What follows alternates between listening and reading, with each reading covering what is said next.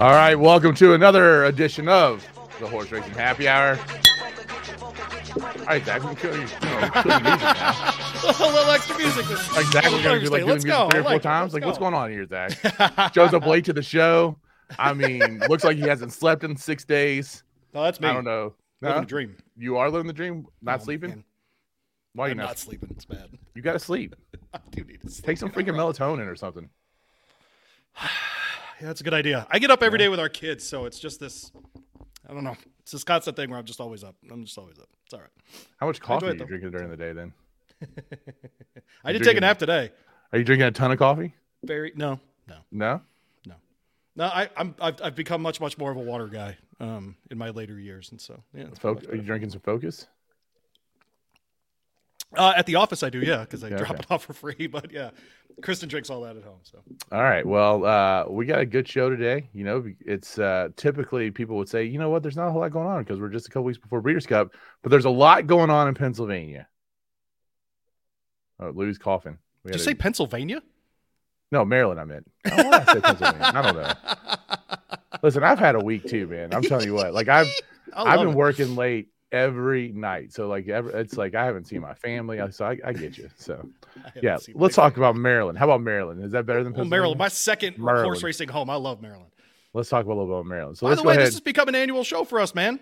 I like this. Okay. Did the Maryland Million show last year with Dan. Getting yeah. back into it today. I love it. That's great. All right. We we can have Dan on at other times throughout the year, too. I wish. Like, I bet Dan would talk good, about yeah. New York racing. He'd probably talk about whatever really we wanted to talk about. All right. Let's pull up Dan Illman. Dan's there. Did we lose John? Is he on there? Oh. No, he's down there. Okay. We right, just had, Yeah. And uh, and John from uh, Piazzic. Is that right? We're pulling up John. Yeah, John yeah, I said yeah, it right yeah, now. Right, yeah. I mean, you can imagine. How... I almost texted you guys. I was like, "Hey, just so you know, it's Piazzic," but I'm like, you know, Piazzic. I trust us to get it right. And this is both uh, John and Dan's second appearance on the show. We appreciate you guys coming back. Listen, you can imagine how people say my last name. I mean, I get all kinds of weird. You know, I, I went and picked up a pizza at Papa John's the other day. It's like, oh, like uh, Lord of the Rings, uh, Gandalf the Wizard. It's like, yeah, thanks, thanks, Wags. I never heard that one before. Like, here's a here's a tip: get an original joke. So, I don't know. You know, needless. Did either of you have the uh, the one hundred? Thousand dollar ten cent super at Keeneland today? I'm assuming no, because you're on this show. Are you? Sh- are, I didn't even see that. Are you serious? I still honor my commitments, but I didn't have it. Oh my gosh! Yeah, I'll pull it up. It was race seven. Um, race. There was only what one race. What surprised me is if Fancy Martini won the race, and I just I wasn't watching. She won twice at Ellis this summer in allowance company, so it's not like she hadn't been winning. And so uh, she wins at fifty to like one. The second place horse like comes in. Uh, at thirty-five to one, and the third place horse is, um, excuse me, forty-five to one. Wow! So that uh, happens, and the uh, yeah, so the uh, the ten cent super pays seventy-two thousand dollars on a dime. That's why we yep, on a dime. Someone uh, swept the pool on an eighteen dollar ticket in New York. So there you go. Wow! Look at that. That's wild. All right, well, let's talk a little bit about what happened at Keeneland last week, real quick. We got we had the uh, Queen Elizabeth the Second Memorial race. We, is this we can call it the Memorial now, Louis? Are sure. you good with that? Okay. Yeah. Um, that. We had a little Gina Romantica win go off in this one. So, uh, Zach, let's go ahead and see that race. Still second. A length separates the top two. Gina Romantica along the rail in third. Now McCulloch starts to swing toward the outside. She's fourth. Now challenging for third. Still four lengths from the lead. Quarter mile to go. Paris Peacock to catch. Paris Peacock leading Bella Bell, who moves up on the outside. Here's Bella Bell coming after the leader, and McCulloch tries to join them. Gina Romantica looks toward the inside. California Angel is still fifth. Here's Gina Romantica moving through and opening down toward the inside to challenge Bella Bell. McCulloch third. Gina Romantica in front. Gina Romantica with the lead. She's got it a length and a half. She's got it by two. She's got it. Gina Romantica wins the Queen Elizabeth the Second Challenge Cup presented by Dixiana. All right, little Flavian Pratt right there beating the favorite McCulloch. Perfect move, yeah. I mean, I, yeah, I only needed McCulloch for two hundred sixty-eight bucks or whatever in the uh, Turf Pick three, so I'm, I'm not bitter about it at all. That's what, pretty what, much why that horse lost. Yeah. What a surprise that Chad Brown won a grade one stakes race on the turf, uh, especially uh, over at Keeneland. That horse just had a great trip, Gina Romantica. I think she sold for like seven figures as a yearling, and maybe she was a bit of a disappointment uh, in the first few races of her career, but that was just an absolutely perfect trip, similar to the trip Annapolis got the week before yeah. at Keeneland. well, we've been talking a lot about on the show lately. It's like, you know, if a trainer's got the favorite, it almost always seems like their second horse that they have entered in the race right now is the one who's coming through and, and pulling the upset. Especially so Brown on turf. Chad, Chad going one, two in this race. Uh, you know, of course, you know, it's hard to go no, go against Chad Nyrad on the turf too. So, uh, yeah, was that that was your one single, right, Louis? That was my single in the sequence. We had a nice little thirty-six dollars ticket. It was lined up for like two sixty-six or two sixty-eight or something like that. Uh, That's how that goes. We we'll call him two out of three Louis. One short Louis. There it is. Appreciate you very much. Yeah, love you. Hey, at least you always wait till the last leg to uh, to have that happen. You know, at least you're always like three for three. Need that fourth leg, you know, whatever it is. So yeah, it's okay. You know, our friends at Green Sheet still love it. They so do. We're good. That's true. They do. All right. Um, all right, then uh, let's go ahead and move on to the other race of the day. This we're going out to the Big A. Skims winning uh, winning the Sands Point here.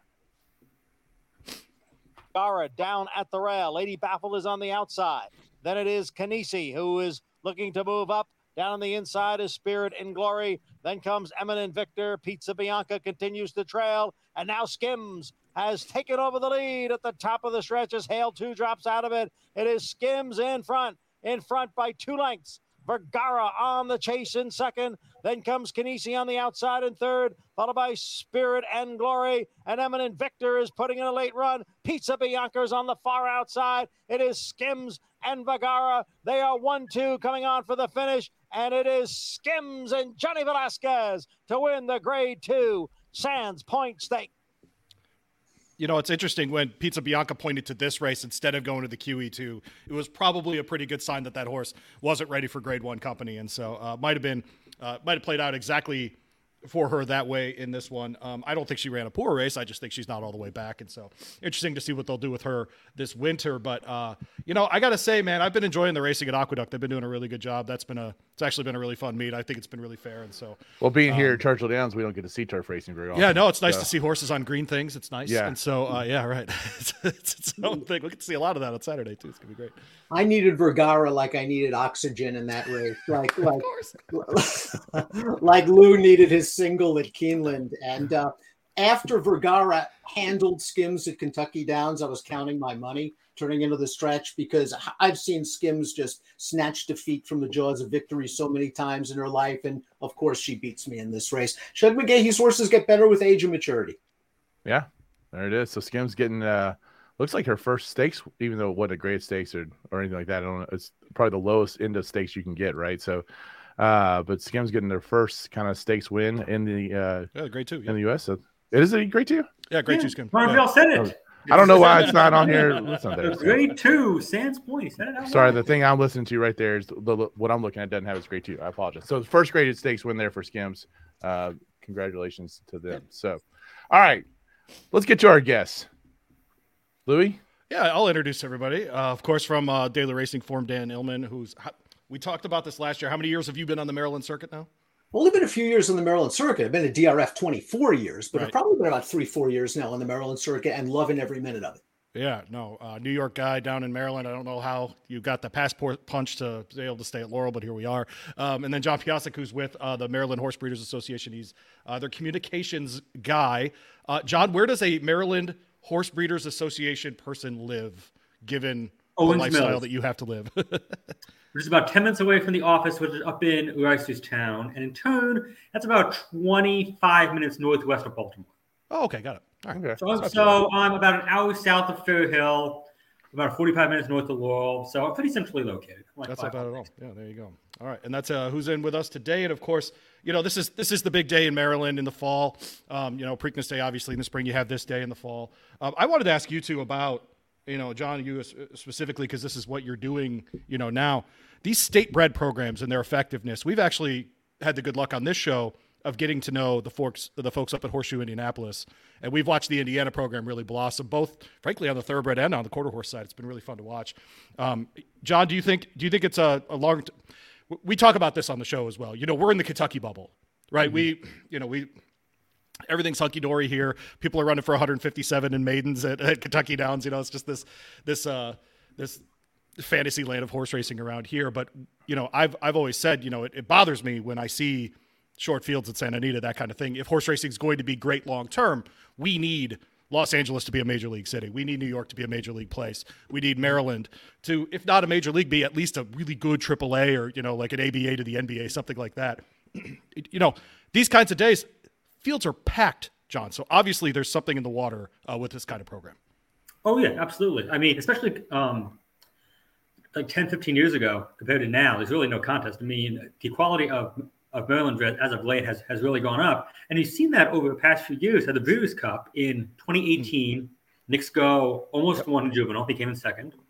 Then in twenty nineteen, he had Sharon win the Juvenile Phillies turf. And then, of course, Nick's Go went on his big run. And then Aloha West yes. won the sprint. So we almost had four straight Breeders' Cups with the Maryland Red winner. And, of course, um, fall crops compared to ten, fifteen years ago have went up quite a bit, got a, a lot of good stallions now standing here, here especially at um, Northview, recently moved all their operations over from Pennsylvania to Maryland. And, and so they have a very good group of stallions. In fact, they just added a new one. True Valor is now standing there, mm. the old Grand Ocean turf sprinter. Uh, they have Opportunity standing there. He's had a very good first crop so far. He was based for two, three years in Pennsylvania, and mm. and now he's come over here. Uh, Irish War Cry, another good first crop stallion, and a few others. And of course, the, um, it's really showing on Maryland Million Day. Now, now think about, about Maryland Million that um, I was people saying, oh, how come there's so many A Es?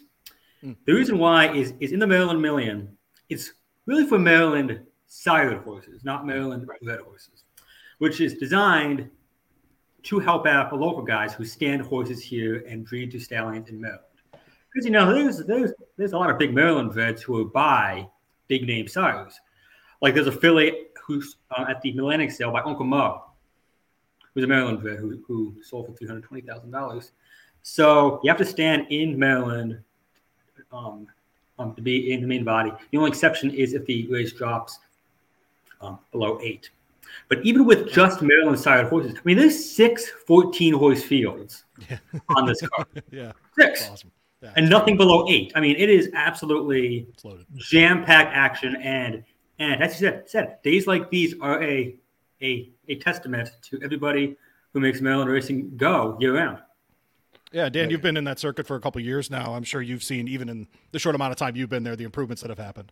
Well, this is a, you know, I love this program for the Maryland sired because it gives the little guy that's there every single day putting on the show an opportunity to compete for big money. We do see state bred days all across the country, but as John said, you will see New York breds by Into Mischief and right. Tap It and, and some of the big name stallions. Here you're going to see the local horsemen, the local breeders get a big opportunity to run for purses. You do have the also eligibles, the Maryland breds that might not be Maryland sired that will get it if there are scratches, but it is a great opportunity. And the proof's in the pudding again. Full fields, great betting races, and uh, we hope for good weather and a fair racetrack and safe trips for all. Yeah. What um, all right. What do you think the, the, the future of this kind of program is, John? Is there... Is is this, and you have to help me out here because I, I don't know the particulars of Maryland, but, you know, in Kentucky, because of the um, the historical machines, for example, feeding purses and doing that kind of thing by state law, um, you know, where there's an ability in Kentucky to up purses and those sorts of things. Is there anything that's congruous or similar to that in Maryland? Yes. Um, um, there are no casinos at Maryland tracks themselves. Um, however, there is an, an agreement to have a piece of um, – revenue from casinos in state go to racing mm. here.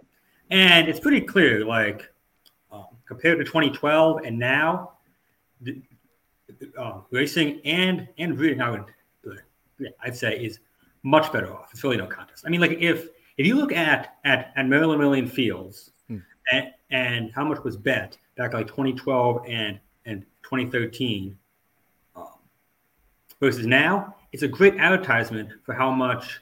Um, Um, this agreement has helped racing in the state. And it had to happen because you look around, Delaware has all of the slot money. Charlestown has the Virginia slot money. Too. Pennsylvania, Virginia. Uh, Maryland just has to keep up with the curve, and now they are. And uh, we're hopefully going to see bigger purses down the road. Well, that doesn't happen here in Kentucky. So, you know, no matter how many states around us have gambling and whatever else, and we can't even get sports betting uh, passed. And I, I know you all – uh, in Maryland past sports betting. I believe last year was the first year for sports betting, but it looks like you, big news today is that online sports betting is going to hit Maryland by the end of November. Um, what is the horse? What is the feel from the horse racing world about that? Like, do they see it as competition? Do they see it as something that they can play on with? I mean, what's what's the feel there? Uh, I would say it's it's it's pretty similar to other states. Like like I'm from Jersey originally, and Jersey was of course at the uh, forefront of sports betting movement. And and around there, yeah, that weird mix of oh, it's it's good for us because it's more money, right? But also it's not so good because it's more competition. Sure. But but if I'm being honest, my take on legalized sports betting is if people wanted to bet on sports beforehand, they're doing it anyway, right? Legally or illegally. It really makes no difference. So I don't think it's it's moving the needle too much. And you really haven't seen that in, in Jersey so far. If anything, handle at Monmouth Park and Meadowlands has gone up over the past few years, while seeing an an increase in the amount of Jersey bred sport. So hopefully the same thing happens in Maryland. So set the scene for Saturday, uh, John and Dan. How, what kind of crowd shows up for Maryland Million Day? What's the total handle? I remember, so I've got my War of Will hat, uh, Preakness hat on from a couple years ago. Um, you know, I think total handle at Pimlico that day was somewhere around ninety-nine million, something like that. Um, what is the what is the expectation for a Maryland Million Day? Well, this is a not um, uh, the biggest non-Preakness week handle in Maryland. The all-time uh, record is in two thousand seven. They handled seven point eight million. Wow. Um, last year they did six point five. Wow. And that was the biggest, I believe, since two thousand seven. So I'm hoping to get to seven this year. And you know, yeah, we've seen uh, a lot of those days, and you and you catalog this on Twitter, John, really well. Mm-hmm. I think is you know, hey, Keeneland on this Wednesday last year did this amount of money, and this year they did more, and that kind of stuff. So I, I'm if you if your trends around the country are right, then I, I think the seven number is very attainable for Laurel on Saturday.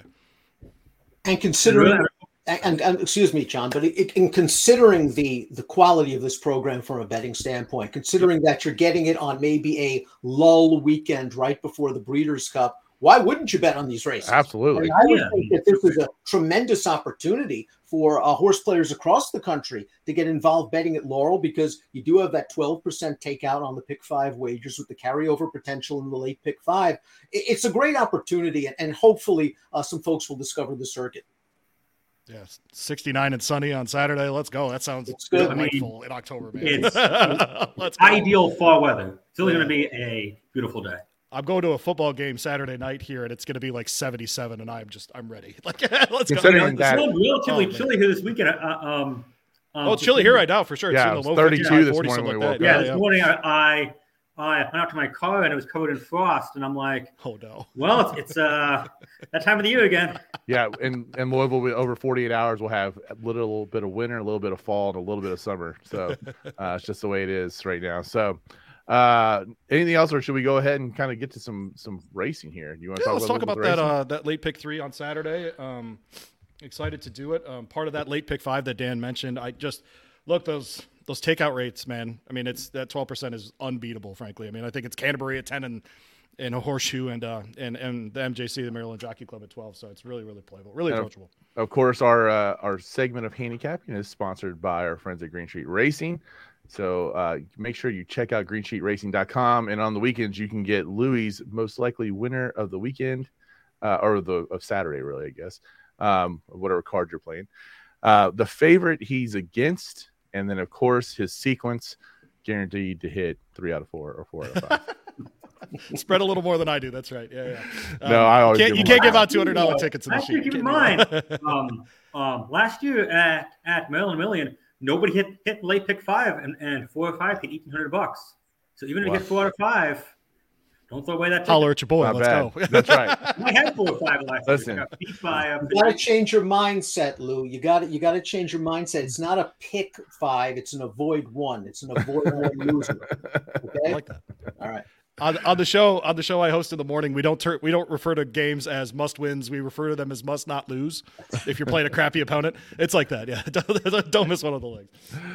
All All right, so the first uh, race that we're going to talk about is race nine. It is the Maryland Million Turf, a mile and an eighth uh, on the turf for three-year-olds and up. And there's a lot of horses on the up on this one because we've got horses, I think, that are like eight years old. And it's almost like uh, we might – we have a former winner with Mister D'Angelo uh, winning this three years ago, the yeah. uh, John G. and Street uh, Street Copper, who came in second and third in this race last year. Um, I mean, a lot of horses who have been here before, been there, done that. Uh, and who do we like? Let's go ahead and let's start with Dan. Dan, who do you like in this race? I actually like Street Copper a little bit in this race. I have to admit, I am concerned about his current form. His last race was a bit underwhelming over at Pimlico. It was a pretty good open allowance race. However, the runner-up came back to win with a ninety-two buyer speed mm. figure, albeit on dirt. Um, this is a horse, though, has only raced once at a mile and an eighth on turf previously. It was in last year's Maryland Million Turf. He ran quite well to be third that day. I talked to Michael Trombetta. He says the horse is training very, very well. Looking forward to running him on Saturday. The key to this race is pace, because you're absolutely right, Mike. A lot of these old timers, you know, they've been around and they've been through the wars, but they also don't have a lot of early speed. And Wicked Prankster might be the main speed wheeling mm. back on six days. So he's a horse you might want to consider as well. But I've always been a Street Copper fan, and uh, I-, I think he's coming into this race okay. Uh, Street Copper, though, it's been a long time, man. He hasn't what hasn't hit one since uh, July of twenty twenty of twenty-one, and then the Maryland Million Turf last time was the last time he even hit the board. So uh, hopefully he can kind of pull it off and pull it together here. Uh, John, are you handicapping at all? Of course, you, John. Yeah, what do you I mean, got? What do you like? I mean, here? I uh, handicapped the whole thing last night. I, I went to the Classic Draw. I got home and I knocked out all twelve while I uh, oh while I watched uh, game one of the A L C S.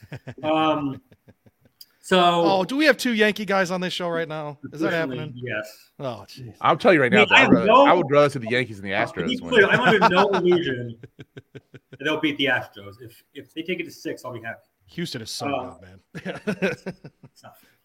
um, anyway, so echoing what Dan said, there's really no speed in this field. Like, I was looking at, at the past performances, and I felt like it's it's all clones of each other. These horses who all have no speed and like to come from way out of it. Um, so I'm leaning toward two horses in in here who have at least a, l- a little bit of speed. One, as Dan noted, is Wicked Prankster, number E, number eleven. He pushed off a long layoff last time out on on Sunday, went gate to wire, earned a very good figure on the Brisnet scale of eighty-seven. He's been he's been in improving form all year. He likes this track. He's at the board in five of six at Laurel, and I can easily see him just sneaking away on the lead and not looking back. But my top pick in here is probably going to end up being number seven, Midnight Hauler, for Bernie Houghton and Pennsylvania-based David Gore, who, who comes in for the mount. He's a stakes winner. He uh, this year he won the yeah Lebanon Valley at Penn National back in August, and he did so very professionally. He drafted off, uh, a bit off the pace at the top of the stretch. It looked like he wasn't going to do much, but he really kicked on, and he won going away. He won, he, he won by a length of three quarters. If that race was a few yards longer, he could have won by four or five. Uh, nested out in the alphabet soup, he didn't do the, um, he didn't have much of a chance uh, with the way the race set up. By Land and Sea, who, if I caught correctly, was a favorite uh, that day, and yep. who won a Stakes of Parks just the other day. Yep. Um, he he he kind of got away with the pace. He, he drew off in the stretch, and Midnight Hauler and everybody else um, got caught napping. But Midnight Hauler still closed on very well, got off for second. On the Brisnet scale, he hasn't run worse than a ninety-one on grass all year, right. and most of these horses struggle to get there even one time. So, so as long as he wins this race, he's going to be a big contender. I think the only horse you guys didn't mention, excuse me, um, if they draw in, look for Mega Yacht on the outside, yeah. fifteen, if that horse draws in. The other st- the other horse I'd like to mention here is actually Crabs and Beer, already run ten times this year, hit the board nine of those. Um, so it's just one of those horses that seems to always be part of the equation at the end. And so, you know, even if you're filling out a trifecta, something like that, the thirteen Crabs and Beer, ten to one um, for Jamie Ness, who's um, just a, I mean, I don't know. I think of him as kind of royalty in that part of the country. And so to get, you know, to get a horse like that at ten to one speaks to the size of these fields and that sort of thing. Um, and I think that, you know, a horse like Crabs and Beer, I think it's going to be part of the equation. And so, you know, if you're, if it, like I said, filling out the exactness of tries, that's the kind of horse that definitely get the job done, has run three times at Laurel on the turf, has won over the Laurel turf before over a yielding course, probably going to get a lot better, um, a lot better surface this weekend, it looks like. And so, yeah, I think that's a, a horse that one of the few that we didn't mention. I do actually, I have Wicked Prankster on top because I think that horse could just get out front, stay out front. And, you know, once in a while in these turf races, you're kind of like, okay, who's going to who's gonna pick up the pieces here? And no one picks up the pieces. And so, you know, especially if you see something like twenty-three and four, and then you see forty-eight and two, something like that, you're like, oh boy, they really slowed it down. I mean, Wicked Prankster could run away with this thing. And those are both great prices. The eleven Wicked Prankster eight to one, and Crabs and Beer at ten to one. And if this race does come down to pace and trip, Crabs and Beer is going to have to work something out from a tough outside post. Yes. But at least he has the tactical speed to maybe get position going into the first turn. Early. I just want to mention one other horse because I'm just a huge fan, and that's Cannon's Roar, who mm. hasn't won a race. It's amazing he hasn't won a race in about two years because he's been so close in so many good ones. But he just seems to have bad trip after bad trip. And if you go back and watch his last race, he was hung out four wide on the first turn, three wide all the way around. Mm. And he was racing against horses like Decorated Invader, a grade one stakes winner, the winner of that race, English Taverns, an open yep. stakes winner. So he has tactical speed too. This might be his best chance. He's getting up there in age, however. And and uh, uh, piggybacking off of um, what Dan said, that that allowance he's coming out of at Pimlico on mm. on twenty-fourth, that was a probably a grade stakes quality field. I mean, it was absolutely stacked. It was listed stakes plus grade three minus for sure. I'm with you. Yeah, yeah no, I mean, it's, it's a loaded. I remember seeing that field and I was like, "They running out of Pimlico, really?" Here's in Maryland. Don't say that too often, but it was great. Was and good. As Dan said, he had a tough trip, but but just um, again, piggybacking off that comment, horses who who keep having bad trips, eventually, right, it works out. Yeah, yeah, right. yeah. All right, well, we're gonna move on to the uh, dirt now for the hundred thousand dollar. Uh, Maryland Million Sprint for three-year-olds and up. Six furlongs here. We got the last two winners of this race featured here, with last year going to Air Token and the year before that with Karen's Notion. Uh, do we see, Dan, either one of those two horses getting another one of these? I'm a big fan of both horses. I think they might be slightly less than the big name in this race. And the big name in this race is going to be For the Love of Bourbon, who fits this race, horse racing happy hour. I'm not, I'm not in this race, am I? Well, uh, For the Love of Bourbon's on a five-race win streak. He's emerged as one of the best sprinters in the region. I did talk to Michael Pino, though. He said this wasn't the original plan. They He just came out of the last race doing so good. They're going to wheel him back on relatively short notice. Sure. Uh, and if you're going to wheel a horse back on short notice, you're going to do it dropping out of maybe uh, a listed stake into this restricted race. Uh, he's the horse to beat, to be sure. I abhor chalk, so I'm going to try to go with Airport, who is a horse that Jamie Ness told me was a morning glory, a horse that would do everything right in his workouts and then just couldn't figure it out during the afternoon. And his last race, he really figured it out. I mean, if you watch the tape of that race, that was just a giant performance. And maybe it was simply because he caught a slow pace in a weak field. But I have a feeling maybe Jamie's figured Airport out, a horse that's always shown a little bit of ability. And I don't think he needs the lead to win. This pace, unlike the Maryland Million Turf, should be hot. Yeah. Well, that, of course, then that's a, that's a five-length victory Airport had in his last time out. So, uh, John, who did you like in this race? I mean, I think the conversation um, starts – and ends with For the Love of Bourbon. He's much, much, much better than than than anyone else in this field.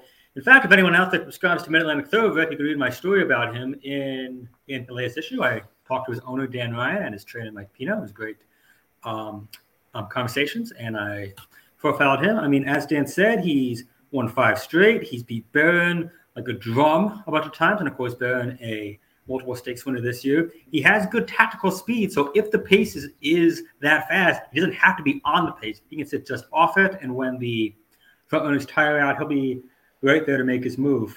And, you know, I'm hoping, I don't think he's he's he's he's quite um, grade one quality, but if he wins, he'll have earned the right to be in, in graded stakes next time out, because he is very, very good.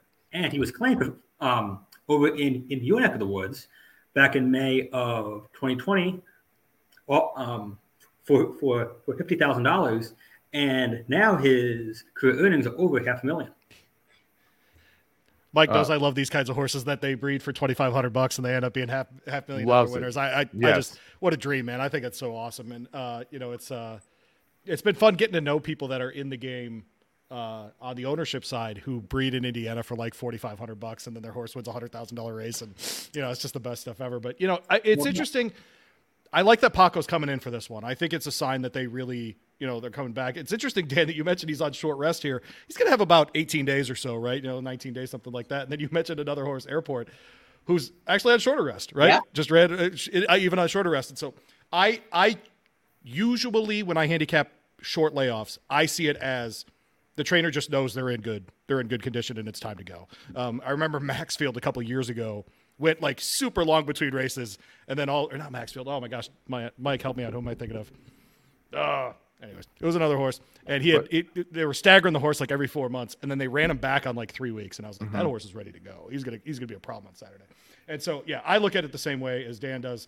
Um, and, but I agree with John. I think like, I get not liking chalk, but the good news is in this pick five sequence, you're going to have right. to go pretty deep on a lot right. of these races. Yeah. So if I you mean, do want a single in one of them, it's not going to, it's not going to yeah. hurt uh, the value at all. I don't think. And so um, I do think For the Love of Bourbon is the, is the horse to beat here um, for all the reasons that John mentioned. And it just, you know, this is a horse that's won dry course, wet course, just wins. Right. And sometimes you just, and it, especially at state level races, it's it, just go pick the winner, grab the winner and, and, and move on. All right, so Dan, I'm going to ask you a question because I'm always fascinated by the backside uh, politics that kind of go on with this. So Airport, you said figured it out last time, had the big uh, five-length victory. Paco was aboard there. Paco choosing, I'm guessing. Uh, I don't know what the arrangements are with the ownership groups and the trainers yeah, to go on the For, for the Love of Bourbon. Should bettors uh, read into that at all? I think if they're going to read into it, they're going to read the Paco pick For the Love of Bourbon, and why wouldn't you? Yeah, I, I mean, For the Love of Bourbon is a horse that if he keeps going and going and going, as John says, he might be running in, my, in bigger races for bigger purses. Airport, though, does get Jamie Ness's regular rider, Jamie Rodriguez. Okay. Mm-hmm. Yes, and and um, I'm going to point that out is Jamie is unstoppable at Delaware Park, his home base, and he's passing up a day at, at Delaware to come here. Mm. Two other horses that I do want to mention real quick, guys. Yep. If you believe this pace is going to fall apart, the thirteen, the fourteen, always in a hurry, took down a pretty big scalp last time out because he ran down Wonder Where Craig Is, who's a graded stakes winner. That horse was one to ten and had a big lead on Always in a Hurry, Always in a Hurry, ran him down. Dale Capuano, the winningest trainer in Maryland Million history. I asked him about the post. He said it makes him sick. He doesn't know what kind of trip he's going to get from both fourteen. And Elusive Agent, Tim Keefe is very, very high on this horse. Here's another horse that rallied from way off the pace to run down a favorite. Al Loves Josie was clear at the three sixteenths. Elusive Agent got him. Uh, Keefe says this horse is very immature, but he has a big future in this division. Whether it's now, whether it's next year, maybe we'll find out Saturday. And that horse loves Laurel, so it'll be um, – yeah. Seem to have found a good spot with him. Braces maiden at three. I like that. It's a, I like that angle uh, once in a while when you, especially when you get to the fall, seems like those horses have, have figured it out from you. From All right. So we're going to move on to the uh, main event, which is the Maryland Million Classic. one hundred fifty thousand dollars on the line here. Mile and an eighth on the dirt, three-year-olds and up. And, uh, and Dan, who do you like in this one? I like uh, Van Scholars a lot. Off of his most recent race. Uh, I, it was the Japan Turf Cup, which probably should be named the Japan Off Turf Cup because it was washed off the turf, and that's how Van Scholars makes haze. I'm, uh, I'll be in the uh, Catskills next week. Um, Japan Off Turf Cup. Um, this horse ran a mile and a quarter. Look at those fractions for that race. He was the only three-year-old in that race, by the way. He was actually giving weight to some of the older horses in there. He dueled with a long shot, and I think Jorge Ruiz, who I believe is one of the most reliable riders on the circuit, went for home just a little bit too early. He kicked for home three and a half furlongs out, opened up the lead. Two good trip closers beat Van Scholars. The other pace horse got beat a million lengths. This horse got beat a length. Now he's got to do it on on faster going against some tough older horses, but he showed the ability to rate, and uh, I think he, he fits very, very well in this spot. Uh, Ness's horse is stretching out. Uh, he's very interested in this horse. He said the reason he claimed him is because he trained the dam. And he's always been following this horse, who was a stakes winner at two. Uh, this horse is sharp. I'm worried about the mile and an eighth for him. Uh, John, do you have a pick here? I said a split-second Van Scholars cross the finish line in the Japan Cup. That horse is going to win the Maryland Million Classic. Boom. All right. Love it. And I'm sticking to it. As Dan said, he was – I mean, he was absolutely insane that day. On the far tune, I was like, oh, my God, he's beat because I bet him. And I was like, oh, my God, he's he beat. He's going to lose by daylight. But he fought back really hard. I mean, at the top of the stretch, I was like, oh, my God, he could actually win this thing. Ended up coming to third, beaten by a length. But he showed um, so much, um, a lot of guts being on that pace. And you know what? It's it's not a fluke effort either. I mean, in his first start back off um, a long off, a long layoff, he was injured toward the end of his two oh season, came back in, in the Bald Eagle Derby, went gate to wire um, by two and a half lengths, beat me out for a lot of money that day. Um, and then, I don't know, because we we talked about, about, long, about, about long layoffs. He ran in the uh, uh, Virginia Derby on September sixth, didn't do much that day, came back two days later in a stakes at Delaware Park, a mile and a half, and came in second. So he handled that pretty easily. And then, of course, he ran huge in the um, Japan Turf Cup. And he he has speed. There's going to be pressure to his outside, but we've seen he can withstand it, and I think he has a huge chance to win this one. The old two-day layoff. I love it. Um, two-day uh, layoff. Holy cow. I think uh, a couple of horses. I mean, look, if if he draws in Cordmaker, I mean, whatever. I mean, yeah. We're talking about Maryland. I mean, it, you know, if the twelve draws in, look at the twelve. You know, I, I also, I'm a little surprised he hasn't come up yet. The Ness-Rodriguez combination on, and by the way, I I I, I like the Van Scholars pick. Um, I, I was I was scouring to see if there was a three-year-old in this class, and it's good to see one. You know, Ruiz is only eleven percent right now at this meet at Laurel, but over the last couple of years, he and Capuano teaming up twenty-seven percent. So it's not, that's a little bit of an aberration. I think that's just a bit of the um, early part of the card. He'll get it back together, I think, uh, before all th- things are all said and done. Our Nation on Parade, though, the nine. Interesting horse, hasn't really run in this kind of company, is coming out of high-level claiming races and that kind of thing. Ran for ran for fifty last time at Churchill Downs, won easily open lengths. And so big buyer numbers. Not sure if he's going to get the two turns at Laurel and really like it. Has one at the at, at Laurel, eighty-five speed figure as well going, um, going two turns. I, I just – the thing – Jamie Ness, man, I just keep coming back. Off the claim, the guy's unbelievable. I mean, he just is. He puts the horses in great spots. Uh, I think it'd be crazy not to look at the nine there as well. But like I said, a Cordmaker, frankly, if he draws in, it really changes this race for me because he is eleven for twenty-seven lifetime. I mean, he's just he's he, he's definitely going to be part of the equation uh, on that day. So um, I, it's actually it's interesting because I thought you might have to look really deep in this race, and I don't think you have to. I think you can go seven, nine, and twelve, and, and kind of just wrap it up. Uh, Dan, I know you like Cordmaker a lot too. Is that oh, huge fan? I mean, he's one of the the Maryland-bred war uh, warriors. He okay. shows up in open company. He's trained by Rodney Jenkins, who's just one of the elder statesmen of the game in Maryland and a very respected figure. Cordmaker hasn't raced since February, interestingly right. enough, when he won the General George, a graded stakes race. But it just shows this horse's versatility. He can win sprinting. He can go long. He can do whatever. And I trust this barn off of a layoff. Uh, if he gets into the race, I'm not sure if he will. Uh, he's obviously the horse to beat. Yeah, and and that bullet five for you know furlong workout the other day, it's clear that he's working well. So you know, I mean, he's he's he's a seven year old and seasoned veteran, and you know he'll be fine if he gets in. Double Crown, somewhat interesting. Won a two win here for Lynn Cash, uh, who yep. claimed this horse. I believe won a nine way shake for this horse uh, a while back. He's obviously very pleased with how that turned out. Uh, if the pace gets hot, he has another horse in here that has pace. Horse that won this race a couple of years ago, Monday Morning Quarterback. Mm. This horse has had some tendon injuries, forced him to miss some time. Looks like he's coming back. He's got speed. The defending champ Prandimi has speed. Our pick Van Scholars has speed. Maybe it sets things up for a horse like Double Crown, who was second in the sprint last year. I tell you what, I kind of wonder if um, Cash entered um, Monday Morning Q B as kind of a grabber of sorts for Double Crown. He did. He didn't mention that to me when I talked to him. He actually said, I think this horse is going to outrun his odds. Now, maybe Lynn's just a, an, an eternal optimist here, uh, but he feels that the horse didn't like the wet track last time out. He's just ra- racing himself back into shape after a severe injury. He's going. He says he's going to do his best to make the lead from the outside post with this horse. So I want no. to ask a Maryland question. Ain't De Beer Cold, the five, is in this race. He won a mile and a sixteenth race at Timonium. Is that a five-turn race or a six-turn race? Ain't at the beer cool. That's a great three. Name. Okay, all right. It's a three-turn race. It feels like five sometimes. Um, gotta count. Well, gotta count on your fingers. Timonium's on my is absolutely on my my, oh, my bucket list to to it go. No, I'm sure I would adore it. I'm sure I would adore it. Yeah, for sure. Um, so I, it's definitely on my bucket list. I got to get out there. And um, we actually, when we had Dave Rodman on the show, I asked him about calling it Timonium. And he said the only challenging part is that the announcer's booth isn't very high off the ground. So it's it's it's not a big track, so you can see the horses, but it's he's used to, you know, he he said he always takes Pimlico for granted because you get that nice perch mm-hmm. uh, at Pimlico, and then, you know, it's a little bit lower at Laurel, but then you get to Timonium and it's like it's like standing on the ground, you know, like the uh, the N F L coaches who like to be in the box rather than be on the field, right. You know, that kind of thing. That's essentially what it was. Hey, guys, uh, on this card, though, are there other horses? Uh, John, you said you went through all twelve. You know, we're just talking about these last three big races. Fun card for sure. People should definitely check it out, especially those pick fives. Is there another horse on this card that you're like, that's, you know, and, and you too, Dan, obviously, you know, that's a, that's a must include, and, or I think that's where your single is in a, an early pick five, middle pick four, that kind of thing. John? Um, a few of them.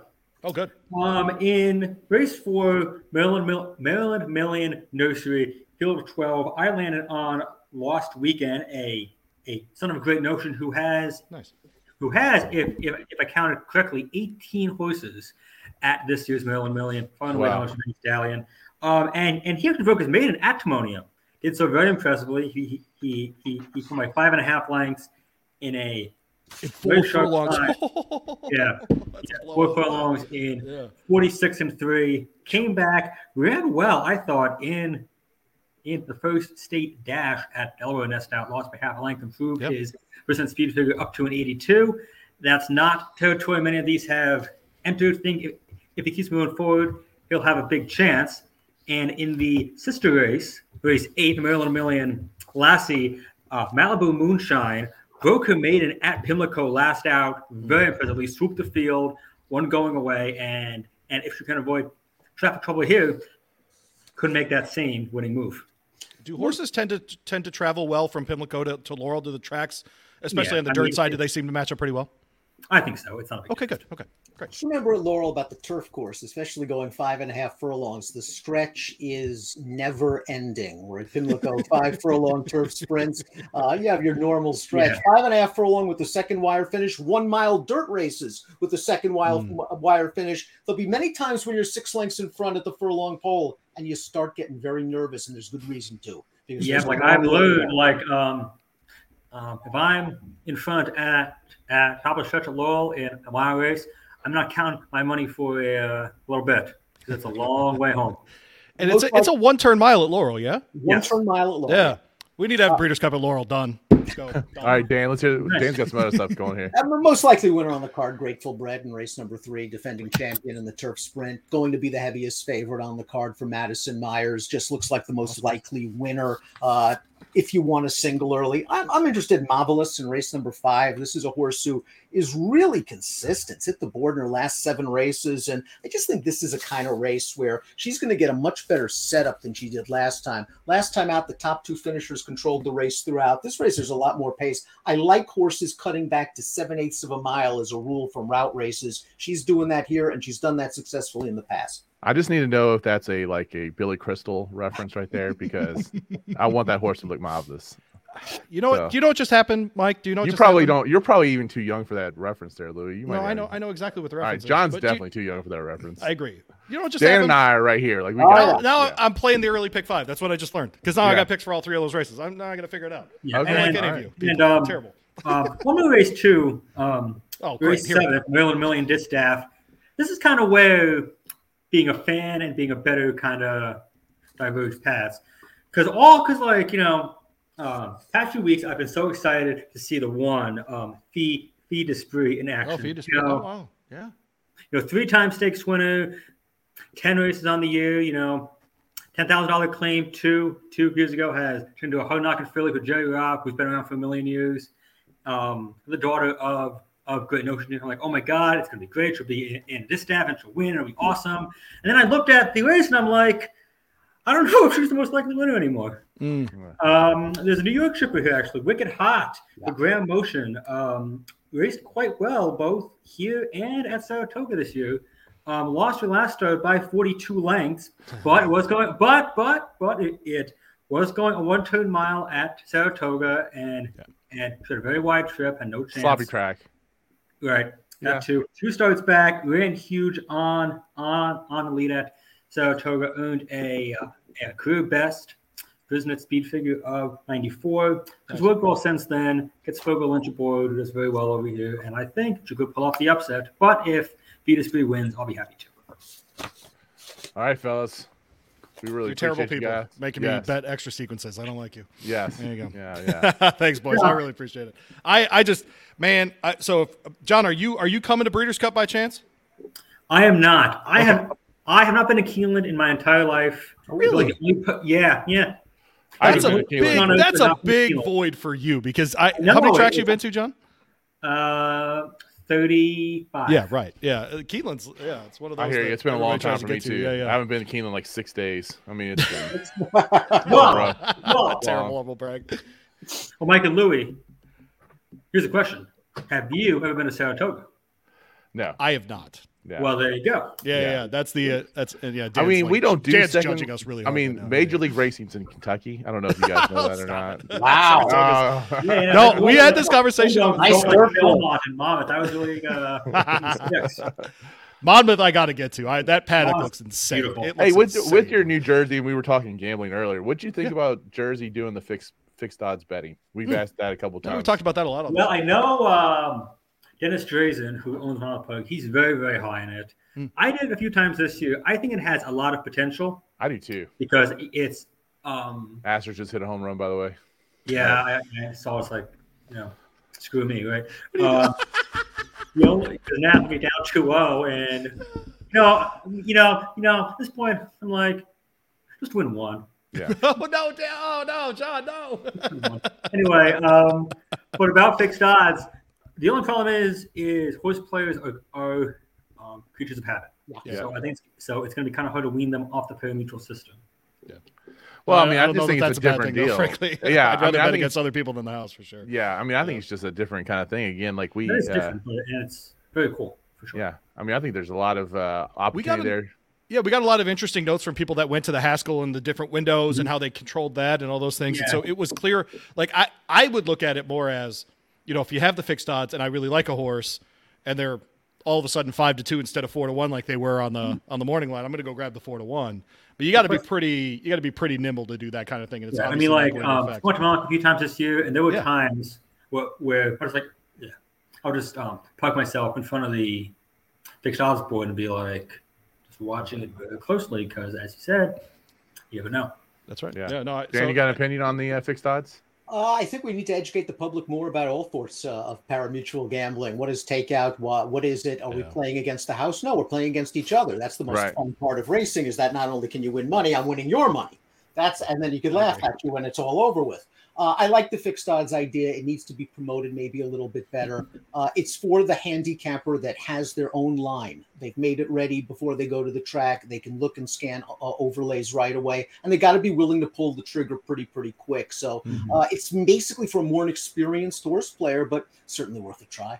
Yeah, I, I'm kind of a fan. I mean, I, we talked about, too, like if you're tuned into the, the scratches and all that other kind of stuff, you can get some really good numbers on some horses and. Uh, I, I don't know. I like it. So all right. So selfishly, gentlemen, I will be at Pimlico for Preakness this year. I might um, be too, by the way, Louis. Yeah, I think I got... you need to come. This is the year, Dan, uh, that we're going to get Mike over there. Um, I think I'm going to make Dan Issel come out with me, Hall of Famer, um, the whole thing. The two of you are going to have to show up to the radio show that we do on uh, Preakness Saturday. Booked. Booked. All right. We um, love it. Appreciate it, guys. All right, Zach, play us out of here. This has been uh, another great edition of the Horse Racing Happy Hour. And uh, just be ready. Louis and I will be live from uh, the Breeders' oh. Cup on Friday Breeders and then Cup. and Saturday. So uh, you can listen to us on E S P N Louisville or uh, we'll be posting the shows like normal. Uh, Zach, yeah, no, I, is, I mean, that's Zach actually a good week? thing to. to mention here, you know, the shows will be live. You'll be able to stream them around the country. Literally ask your smart speaker to play uh, E S P N Louisville. You'll be able to pull us up uh, ten to noon on Friday. T B D on the Saturday show, what time we're going to be going. I have to talk to Mike Penn I, and figure out what they're doing over at Horse Racing Radio Network. Yeah, and the uh, college football we, schedule does matter a little bit with that, right? Yeah, but that weekend is James Madison for Louisville. Oh, and the whole uh, game. Kentucky's at Georgia, I think. At Georgia, Georgia, yeah. I think, actually. Yeah. Yeah. No, no, no, it's not, no, no. Beat Georgia that weekend is what you're. No, they're say. in Tennessee. What am I saying? They're going to Tennessee for that weekend. So. Oh, yeah, that's that, yeah. that's right. So it's yeah. James Madison in a road game. So hopefully they'll they'll put us on ten to noon. Okay. Uh, but yeah, you'll be able to stream all those, and uh, you know we'll have interesting guests like uh, I don't know, everyone that shows up to freaking Breeders' Cup, so that'll be good. Yeah, just look for the six nine Dan Illman. That's what we got. All right, we're going to happy hour. Bye, Mike. Closing time. Open all the doors and let you out into